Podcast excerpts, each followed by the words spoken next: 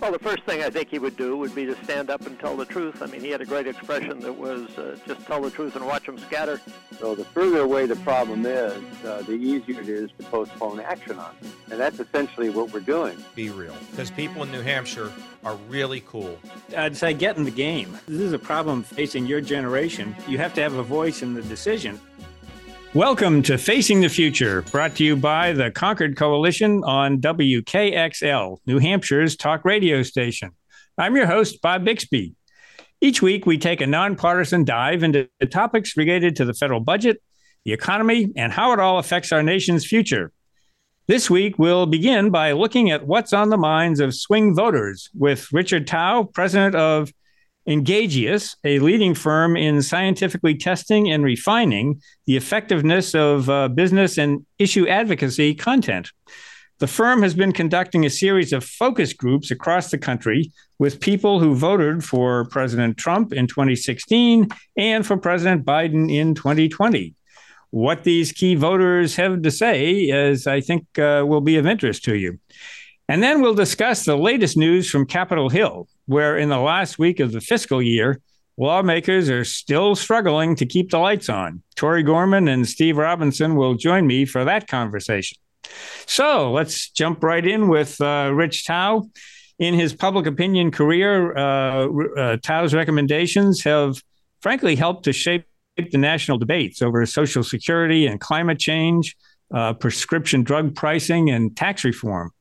His firm's policy messaging projects have focused on clean energy, housing affordability, immigration, financial services, government spending, healthcare, and many others. So he's well qualified to um, dig into these swing voter opinions. Rich, welcome to Facing the Future. Bob, thanks for having me. Uh, it's good to have you back. Uh, it, just to sort of set the table, could you describe the the focus group process and what distinguishes it from a say a traditional poll? Sure. So traditional polling is looking at how many people know or believe something and qualitative research which is focus grouping is looking more at why they believe what they believe or what they know and and where they got the information to base their opinions. So i'm i'm i'm more interested in what's inside people's heads than merely counting heads. It's probably the easiest way of putting it. All right, that uh, that makes sense. Uh, when did you start doing the Swing Voter Project, and uh, what do you hope to learn from it? So we started the Swing Voter Project in March of 2019. We began the project pre 2020 election with Obama to Trump voters, people who voted for Obama in 12 and then Trump in 16. And then after the 2020 election, we pivoted to Trump to Biden voters. We've been interviewing them ever since. And the impetus for the project came after the 2016 election when I looked around and I thought to myself, there are way too many people who are uh, shocked by the outcome of the election. I'm not talking about overjoyed or dismayed. Clearly, people were on one side or the other of, of that divide. But I felt it was important for people not to be shocked by the outcome. There should be a better understanding of how people think about issues and and whether or not a candidate is viable and why. So I I decided in 2020 I would p- play my own small role in uh, making people aware of, of how people viewed both uh, uh, the Democratic and Republican nominees, whoever at that point they were going to be, obviously turned out to be Trump and Biden, and I, we shed a lot of light on that. So the purpose of the project, in large part, was to make the public aware that uh, there's this odd category of people who are persuadable, and I wanted to know where they were leaning and why. And uh, just before I bring Steve Robinson into the uh, conversation, um, where have you had these uh, focus groups since uh, since you started doing this? Since I guess the 2020 election. So since the 2020 election, we have basically been focused on the nine or 10 most competitive swing states in the 2020 election. So if I can sort of rattle them off in my head, I'm going to do this by memory. Um, I'll start in my home state of Pennsylvania, uh, then um, Michigan, Wisconsin, Minnesota, Nevada, Arizona, Florida, North Carolina, and Georgia. Georgia. I was going to say Georgia. Yeah. Yeah. Um, no New Hampshire. You'll have to come up to New Hampshire. So New Hampshire, I think, was the 11th most competitive state. so we just missed, and also New Hampshire being a small state, it's hard to recruit enough respondents. That's actually part of the challenge in New Hampshire. Um, really? But, yeah, because it's it's just a it, you need a, a, enough people in the state in order to be able to find a subsection of them who are, are willing to participate in a focus group. Well, they all have candidates in their living rooms. So, I mean, who the heck wants to, you know, what's a focus group to them when, you know, you have a bevy of candidates uh, at your door? Exactly. Uh, let me bring into the conversation Concord Coalition Chief Economist Steve Robinson. Yeah, so thanks. So, so Rich, you know, it, has been certainly my perception, and I, and I suspect it's shared by others, that the country has become more divided politically in the last, you know, several elections. And, you know, I sort of view the world as, you know, and perhaps incorrectly, that, that you know, maybe a third of the population is liberal, Democrat, progressive, and a third is conservative, libertarian, Republican. And then you have sort of this swing group in the middle uh, now, the, the one thirds may not be precise, but but the notion is that you know you have the left and the right, and the folks in the middle who self-identify as independent, or they maybe go back and forth. In terms of your swing voter project, I mean, what what does that sort of the demographic look like? In other words, are there these voters who, from year to year, election to election, issue to issue, they sort of swing back and forth, and they become the determining or deciding factor in you know either statewide or national elections. What's what's how, how does that actually play out? So it plays out in that the people we're talking about and there are various estimates as to how many of them, of them there are in total and it also depends on how you define a swing voter. I use a pretty narrow definition, which are people who went from Trump to Biden. Clearly, you could be a swing voter in other ways with other characteristics of persuadability. But I wanted people who had a specific history because that, that to me was a very clear definition, and you can easily recruit for that in focus groups. Um, and so uh, was, we've stuck with this Trump to Biden designation.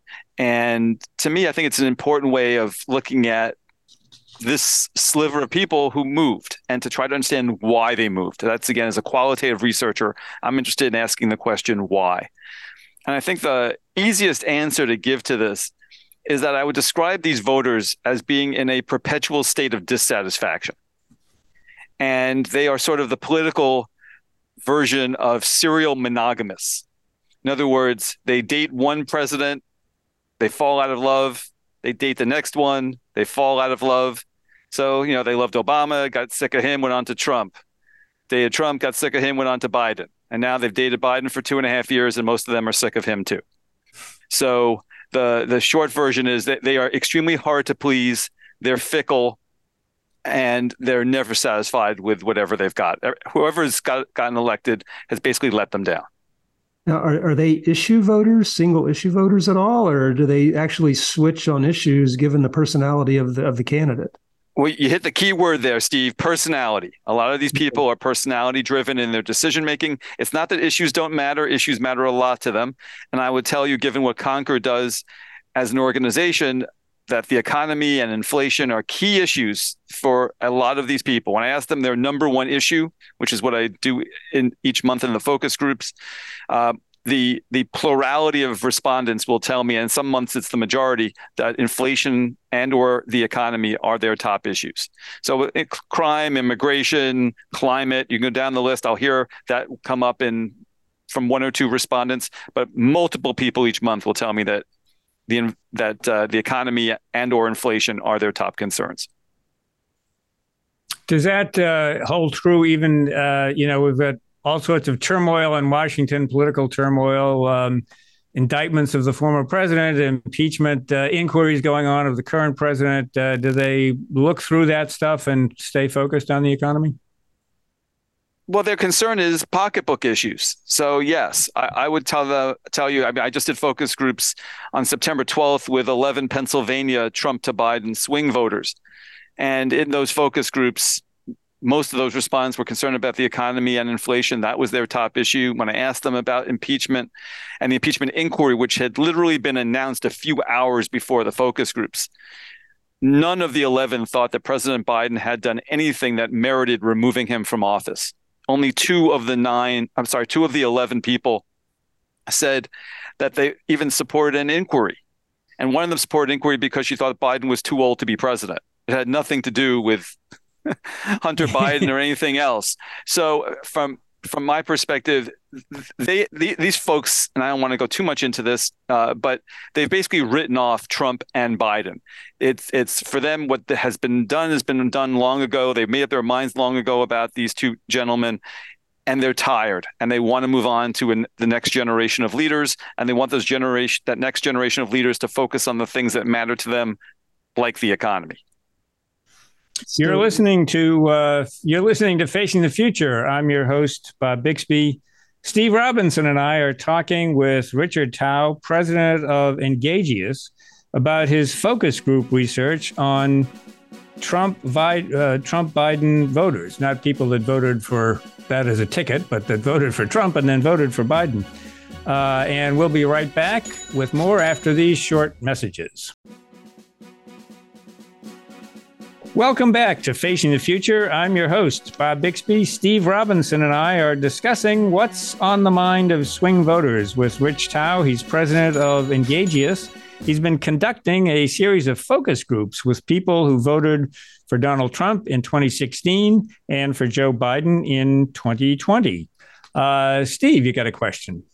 Yeah, so I wanted to, to go back to immigration. You mentioned that, that swing voters um, are, are very interested in, in, the immigration issue, and I just wonder do do they you know w- through what lens do they view the issue? I mean, obviously we see on the news concerns about border security and illegal immigration, and of course at Concord we often talk about the role that high skill immigrants can play in you know helping build our economy. So you know do do, do the swing voters differentiate the border security from the economic issues, or do they do they how, how do they how do they reconcile those those differences? I would say that immigration comes up maybe once every month or two by one or two respondents as being their top issue. And in that case, it's usually in the context of border security. They're they're concerned about the culture of the country changing, people coming in here illegally, getting government benefits, uh, it, it's that kind of mindset that they're bringing to the conversation. It's not about what immigrants can contribute. It's more the mindset of what immigrants in their minds are taking from our society. Right. Now, do, do you bring up the other issues and ask them to sort of chew on the the alternative perspective, or do, do you just sort of record their views without trying to make them think about what the alternative might be? Um, well, I haven't had an in-depth conversation on immigration for a while. Okay. I can I can tell you that when there were more pr- real there were pressing crises at the border, and I conducted focus groups with them a while back. The response basically was send them back. So mm. um, that that's that. Their simple answer is we don't want the illegal immigrants here. Send them back to their country of origin, origin, and um, and let us put America and its interests first. When when you uh, ask them about um, about the economy, are there particular aspects of it that they um, bring up? Yeah, I mean they're, they're most concerned about inflation. Inflation has been devastating. They complain about it endlessly. I hear about it nearly every single month. It's top of mind for them. They're highly, highly attuned to the price of specific products. I can't tell you how many times, for example, I've heard about the price of eggs. Hmm. So I just be aware. So it's it's certainly about fuel, gasoline in particular. So uh, there's also concern about interest rates, mortgage rates, how much people have to pay for a home, how hard it is to buy a home. So there are certain things that are topics that repeat, and this certainly is one that repeats. And I think the interesting thing, though, is that they bring a pretty nuanced understanding to it. In other words, they're not blaming President Biden for inflation. They generally see it as a function of the results of the pandemic and supply chain problems that caused issues, uh, wor- worker shortages that created issues. So those kinds of disruptions they see as uh, driving it, and also government spending which is a big concern. obviously, and that gets right to Concord's concerns as well. Um, they're they're they're attuned to how much debt the country is incurring, the interest that have that has to be paid on that debt, and the inf- impact that that has on on uh, interest rates. So they're they're they're very that whole sort of mindset uh, works uh, through their heads. Now, I'm not talking about everyone, but it's it's a theme that recurs in the focus groups. In, ter- in terms of concerns about interest rates, what do, do, do you get a sense of their view on the Federal Reserve as to whether the Federal Reserve is part of the problem or whether they're the solution or maybe a little of both? That's a I think at that point, I'm a little bit beyond where their analysis goes. Okay.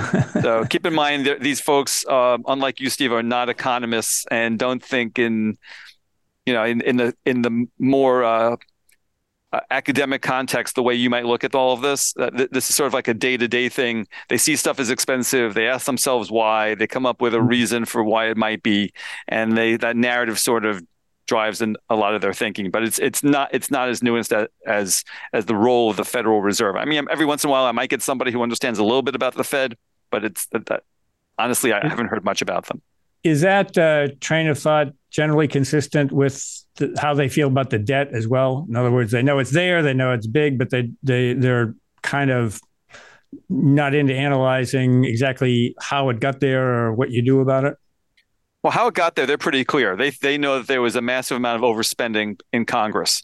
So that that to them is why one reason why they are so mistrustful of of what's going on in DC is that they think that there's a that the, the government, both Republicans and Democrats, have a giant money printing machine, and they're just printing more and more money and and spending that money without any regard for the future. So their concern is both about future generations, um, but it's also about what it's doing to them today. And uh, again, it's not like they've sat down with a pie chart of where the spending is taking place. It's just they know the government has spent massive amounts of money. They know the government has borrowed massive amounts to spend that money, and they're concerned about the long term ramifications of that. You mentioned a, uh, an interesting a, a word that uh, came up a lot when we did events like this. We did focus group type things uh, in the early 2000s as part of our fiscal wake up tour around the era of 2005, 2006.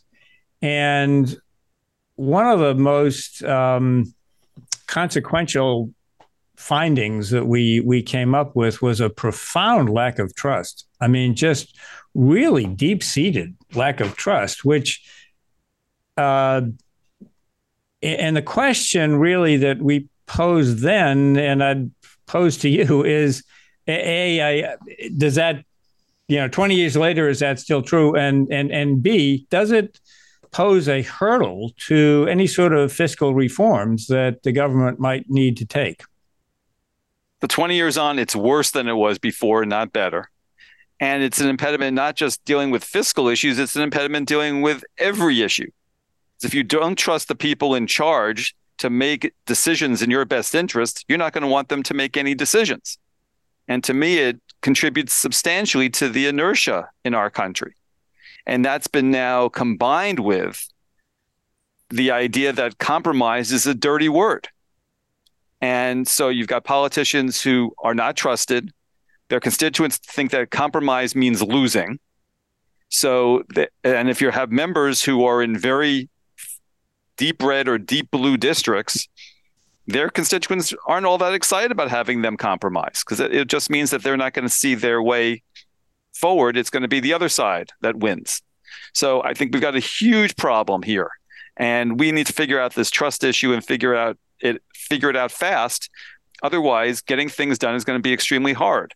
And I mean, th- things do occur. Don't get me wrong, but it it it's it it's the exception rather than the rule, and we need to make the ex- make the rule the rule again, which is compromise is important and and central to the the functioning of a of a democracy.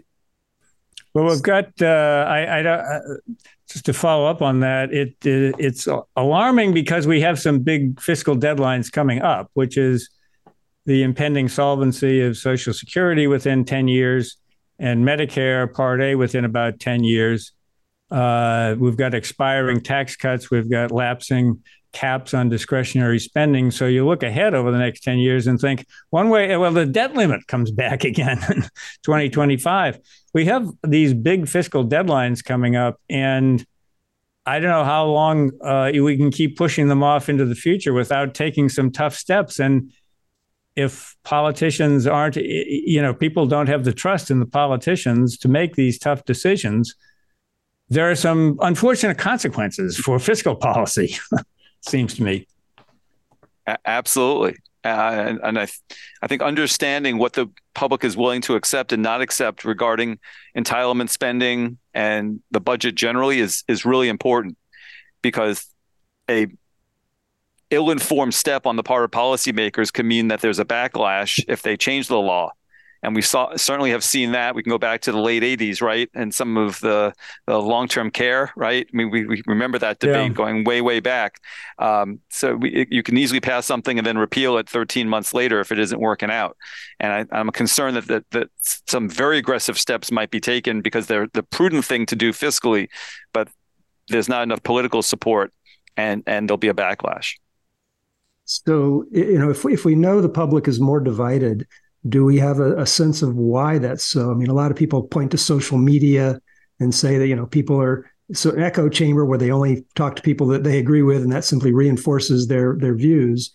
Do, do you have a sense of why the country is more divided and less trustful? Uh, well, that's a long conversation. I, I certainly think that that social media and media generally play a major role in that conversation but also money in politics and the way that's spent uh, certainly exacerbates the problem too.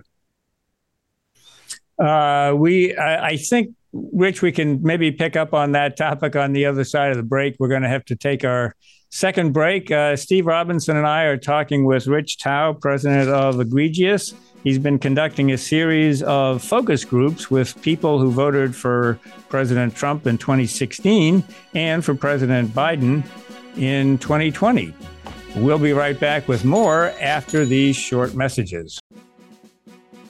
Welcome back to Facing the Future. I'm your host, Bob Bixby. Steve Robinson and I are discussing what's on the minds of swing voters with Richard Thau, president of Engagious. He's been conducting a series of focus groups with uh, people who voted for Donald Trump in 2016 and for Joe Biden in 2020. Uh, before the break, we were talking about why things have become so polarized. Rich, you were making uh, a couple of points and we had to cut off for the break. But if you wanted to elaborate a little bit on uh, why things have actually gotten worse.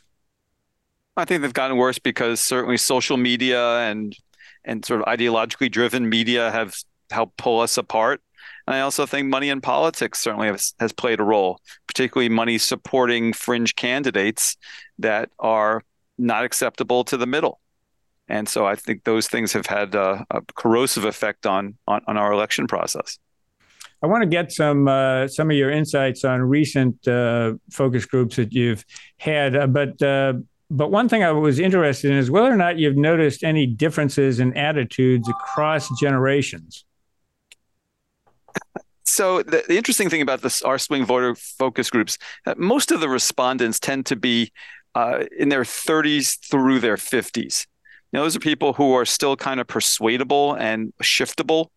People over the age of 60 rarely jump from one party to another from election to election. So they're not terribly well represented in our focus groups because there aren't that many many of them. Okay. But uh, speaking of age, then uh, you're uh, one of one of the issues that uh, that comes up in in this election uh, is the the age of the candidates, or at least the leading candidates. Um, and you've been doing some interesting uh, questioning on that. could you fill us in on how the voters feel? So the voters are very frustrated with the age of the two leading candidates, Biden and Trump. And I've asked in a number of the recent focus groups, what's the ideal age for someone to become president? Setting aside the person, if you just pick any age that you'd want the president to be on election day, what would you want it to be? And the average age ends up being in the um, early to mid 50s, like 53, 54, something like that. That's the ideal age.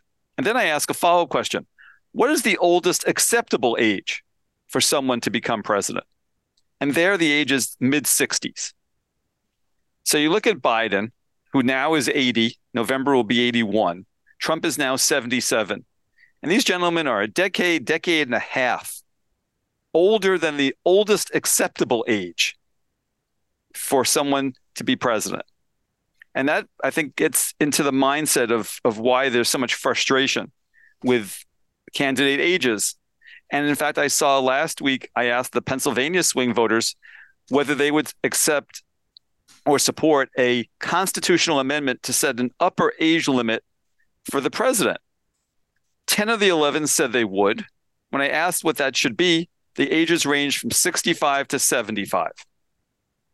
Hmm. And I had four of the 11 say that 65 should be the upper limit. And, hmm. I, and I said to just, you know, I hope you all realize, you know, under that scenario, Ronald Reagan never could have been president. And, and the response was, well, you know, the job was less demanding then than it is now. I mean, it was, it was, and which I thought was preposterous. But yeah. again, I, it's not my job. To, it's not my job to tell the respondents that. But that that was the response from them. And so I, you know, it, it, it I think that it is all of a of a piece, which is these these swing voters are ready for the next generation of leadership. They are pining for it. They desperately want it, and they are extremely unhappy that they're unlikely to get that choice next year. So that for me, what's happening to them is that they're they're seeing the fifth place team playing the sixth place team, and they're being cho- forced to choose one and they want to be going after somebody that they're excited about, and there's absolutely zero enthusiasm. None of these people want to see this race again. They want to see the next generation. So, so given that attitude, I mean, if we were to get a replay of the Trump Biden um, in in the next election, are these folks just going to sit it out and stay home, or will they show up and vote the lesser of two evils? I mean, what what do you think? Most of them will vote the lesser of two evils. I think they they feel a sense of civic duty. They want to vote. They don't want to sit it out. But I've had people say to me, you know, I'll think about a third candidate or third party. Um, and it's possible some will sit it out because they're so unhappy with it. You know, most up up through last month, you know, most of the respondents said that if given the choice between Trump and Biden, they would take Biden. This past month in Pennsylvania, I had five of the 11 tell me that they would take Trump back. So you know, I don't think arithmetically Biden can afford to lose nearly half of the swing voters in a given state. That's a real problem. People who jump from Trump to Biden, jumping back to Trump again, is a real problem, a headache. I mean, obviously, I'm dealing with small samples. It's not statistically relevant. I need to point that out clearly. Uh, but generally speaking, the, Biden needs to hold on to most of these people and have them actually vote in order to win.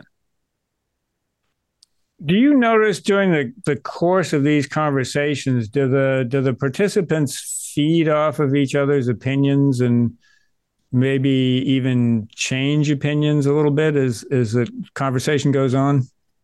That's a great question. So one the thing you always have to worry about in focus groups is the contamination effect that you know bob says something and steve changes his mind or steve says something and rich changes his mind.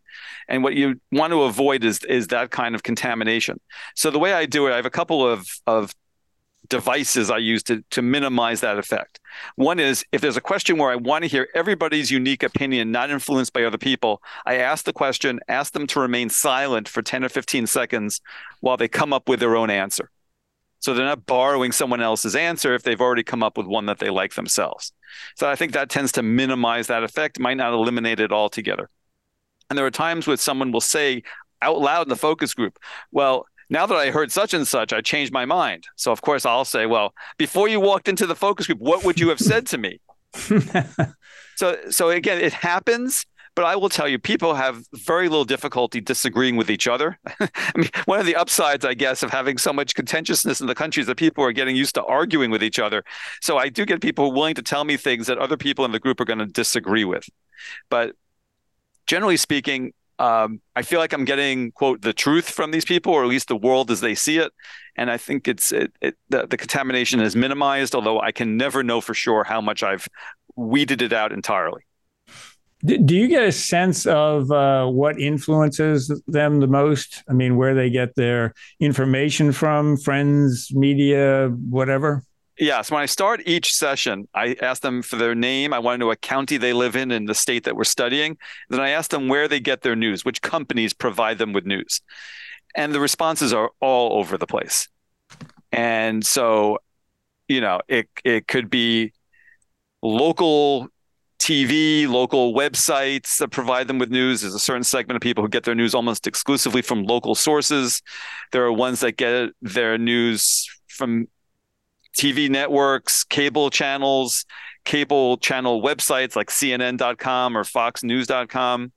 Uh, there are people who get their news uh, mainly from social media, particularly younger ones. Every once in a while, I get somebody who gets almost all their news from from, uh, from Instagram or you know, some people from Facebook.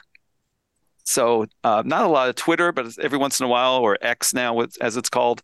So it's there, yeah, it's a really weird hybrid. Some people get their news from international sources. I'll hear people saying, "I get my news from the BBC," for hmm. example. so, but those are pretty well informed folks, and they are definitely the exception. The thing that I have to tell you now uh, that is most troubling to me is that when I listen to the the sources of where they get their news, then I ask them what they actually know about there's a massive gulf. These folks are not particularly well read. Their their their their understanding of policy is superficial unless it relates specifically to them and their lives, like the economic issues we were talking about earlier. But all, for example, virtually none of them are aware of things going on in Congress. One quick example: I asked in in the September 12th groups, by a show of fingers, who can name a, at least I'm sorry, by a show of fingers, who can tell me whether President Biden has done anything on climate change while he's been in office? Only four of the 11 people knew that, that Biden had done anything on climate. Now, as you know, with the Inflation Reduction Act, he spent hundreds of billions of dollars on climate, arguably the most aggressive climate legislation ever passed. These folks, as though it never happened. Hmm. And so one of the frustrations they have with him is they think he's not been doing any, anything for the last two and a half years.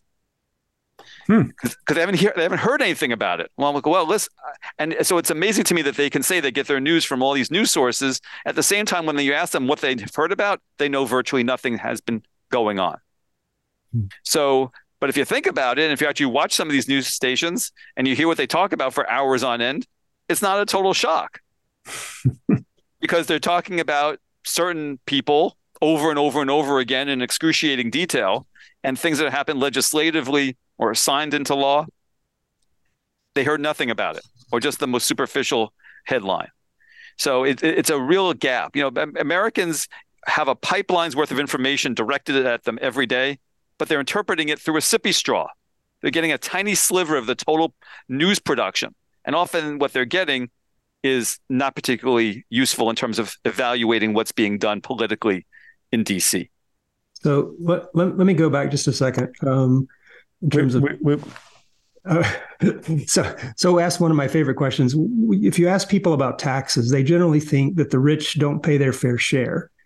Um, I don't know if you if you if you talked about the debt and the deficit being a problem of spending. Is there a general consensus that we should be raising taxes on the rich because they're not paying their fair share? I mean, what's does that topic come up often, and how, how does that work out? I need to spend more time on that question, Steve. Honestly, I can't tell you how they felt really much about that. Um, generally, think, generally speaking, they think the government is wasting money. Mm-hmm. So the idea of taking more of it in is the less favored response as opposed to cutting spending. Well, that's all the time we have for this week. It's a fascinating uh, subject, Rich, and I hope that we can uh, have you back. Uh, this is your host, Bob Bixby. We're going to be back after these short messages. Uh, Steve Robinson, Tori Gorman, and I are going to look at the uh, the final week of appropriations in Washington and whether we can avoid a shutdown. We'll be right back. Welcome back to Facing the Future. I'm your host, Bob Bixby. I'm here with Tori Gorman, our policy director, and Steve Robinson, chief economist. And in this segment, we're going to talk about the prospects of a government shutdown and what the potential consequences are Tori, you've been watching this very, very closely, and we're edging very, very close to the September 30 deadline. Um, as of this recording, which I have to say is on Tuesday, so if uh, we're not really sure uh, what's going to happen by Wednesday or Thursday or whoever, but uh, what do you think? What's what's the current status of play here? Well, I have to say, in the last 24 hours, um, I'm a little bit more optimistic uh, that there will be a resolution to this, at least a temporary one, and we'll be able to avoid a shutdown. Um, several of the uh, news organizations that I that I follow that are you know dedicated to following Congress, like a hawk, are reporting that you know sort of behind closed doors, underneath the the the bright spotlights, you know, the four corners in Congress, the the leadership of the the House and the Senate from both parties have been meeting um, to talk about what I see as sort of a rational continuing resolution that would keep the federal government open past uh, the September 30th end of the fiscal year, which happens this this weekend. Um, eh, you know, before the strategy was that the the Senate was going to craft you know a, a, CR with all kinds of Democratic priorities and and and cram it down the the House. Um, but now it looks like they're talking about uh, a relatively clean CR at 2023 levels that would go to say mid-November. Um, there would be little to no you new Ukraine money in it, just to save that partisan debate for another day.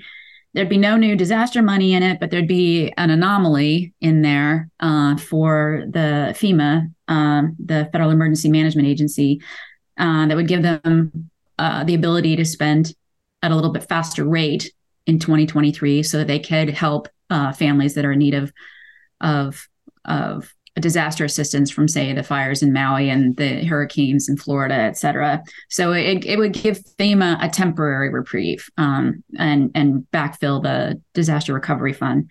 And then it would probably carry some just basic straight up reauthorizations for programs that will expire on September 30th. Things like and I mean, they're talking about the FAA uh, reauthorization bill as being the vehicle for the continuing resolution. So FAA would be reauthorized, farm programs, maybe flood insurance, and uh, the uh, what we call PEPFAR, um, the uh, President's Emergency Plan for AIDS Relief, um, which was a George Bush uh, program. So it looks like it right now that at least they're talking rationally so if they can actually get this through the Senate without any, you know, tantrums from the far right or the far left, it looks like that, you know, when push comes to shove, you know, at 11:59 on Saturday night, this might be something that the the House could pass. Well, is that true of the? Uh, you know, you've got the Freedom Caucus over in the House that has been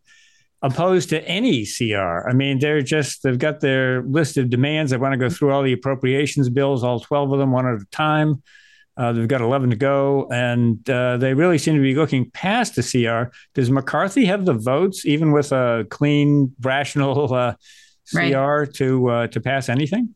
So I, I, I think McCarthy's plan at this point is to try and pass as many of the appropriations bills he can this week in the House. Remember, the House can move a lot faster than the Senate. Senate requires 60 votes for anything or unanimous consent to move quickly. In the House, it's majority rule.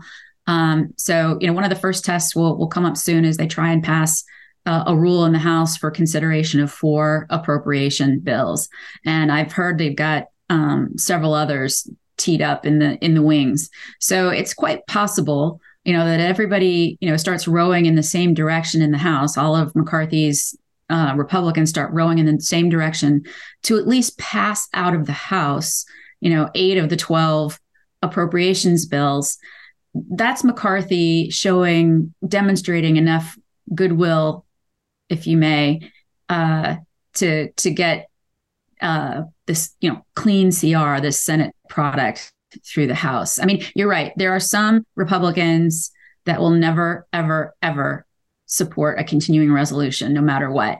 But as long as that number is, you know, less four or less, um, then you know McCarthy's got a glide path to to victory and, and avoiding a shutdown.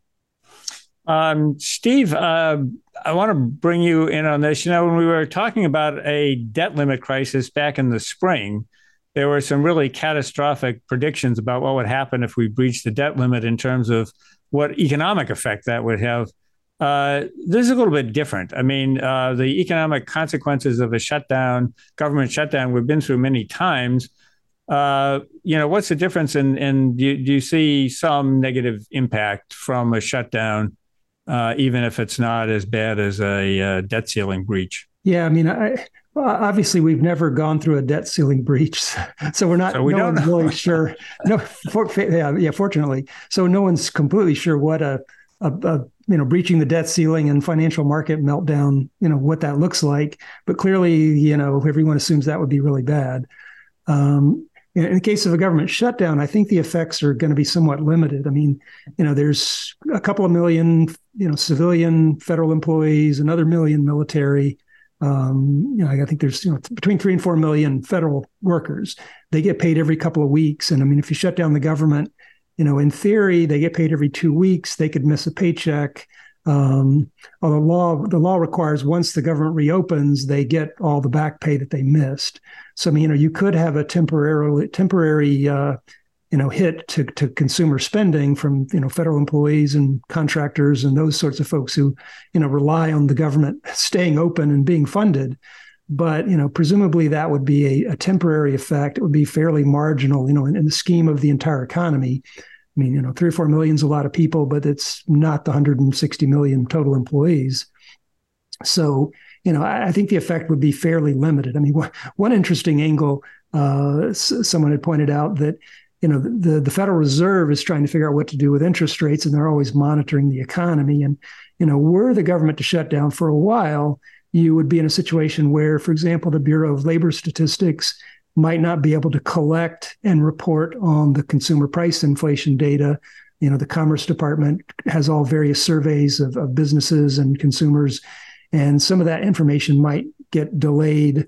Uh, and that could affect the data available to the Federal Reserve and make their you know, uh, policy making decisions a little more complicated. But you know, th- those would be sort of secondary effects. And so, you know, I think the consensus is that a shutdown, certainly of the of the of the length of time we've seen in the past, you know, from a couple of weeks to maybe maybe a month, uh, I think is the longest we've seen. I, I don't think the you know that's going to tank the economy. Um, so, you know, I, I, think the consensus is that it's not going to be a, a, a, terrible hit to the economy. Um, you know, I think we always focus on the extreme short term. Um, and that's what the CR is about, the continuing resolution. I think Tori was saying it might be uh, maybe to mid November or something like that. Mm-hmm. So we may have the joy of going through all of this again later. But at some point, they're supposed to pass full year appropriations, full fiscal year appropriations, which would take us through mm-hmm. September and sort of into September of the election year. Um, when are they going to get a? I mean, they, they if they negotiate a, a CR, a continuing resolution, that still doesn't say how they're going to be able to negotiate the differences, even among Republicans, on the 12 annual appropriation bills that must eventually be passed. Mm-hmm.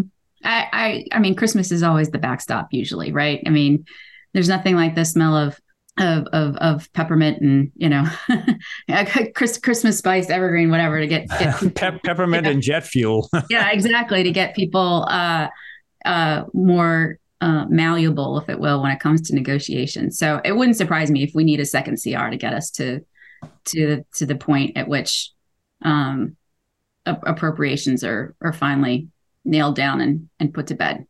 Do you think there's any talk about like a full year CR? Just the I mean, with it, let it go all you. You never say never, right? But the interesting thing about the now, of course, they can always change this, but you know, the interesting thing about the debt limit deal that they put together earlier this year is that you know if we're operating under a CR next January, then the the discretionary spending levels drop one percent. Um, but that sequester, if you will, of discretionary spending um, would actually result in uh, appropriations, you know, for defense and non-defense that are higher than what was agreed to in the debt limit bill. so it's it's it's kind of an interesting conundrum. So I I think that uh, you know either way, certain people come out winners if we're under a, a full year CR, and it's not the people you would normally expect. Well, we'll find out uh, what they're going to do because one way or the other, something has to happen by September 30th, uh, or the government will at least uh, will shut down to the extent that uh, people, some people will be coming to work, but they won't be getting paid. Uh, at any rate, uh, that's all the time we have for this week. I'm your host, Bob Bixby. Thanks for listening. I'll be back next week with another edition of Facing the Future.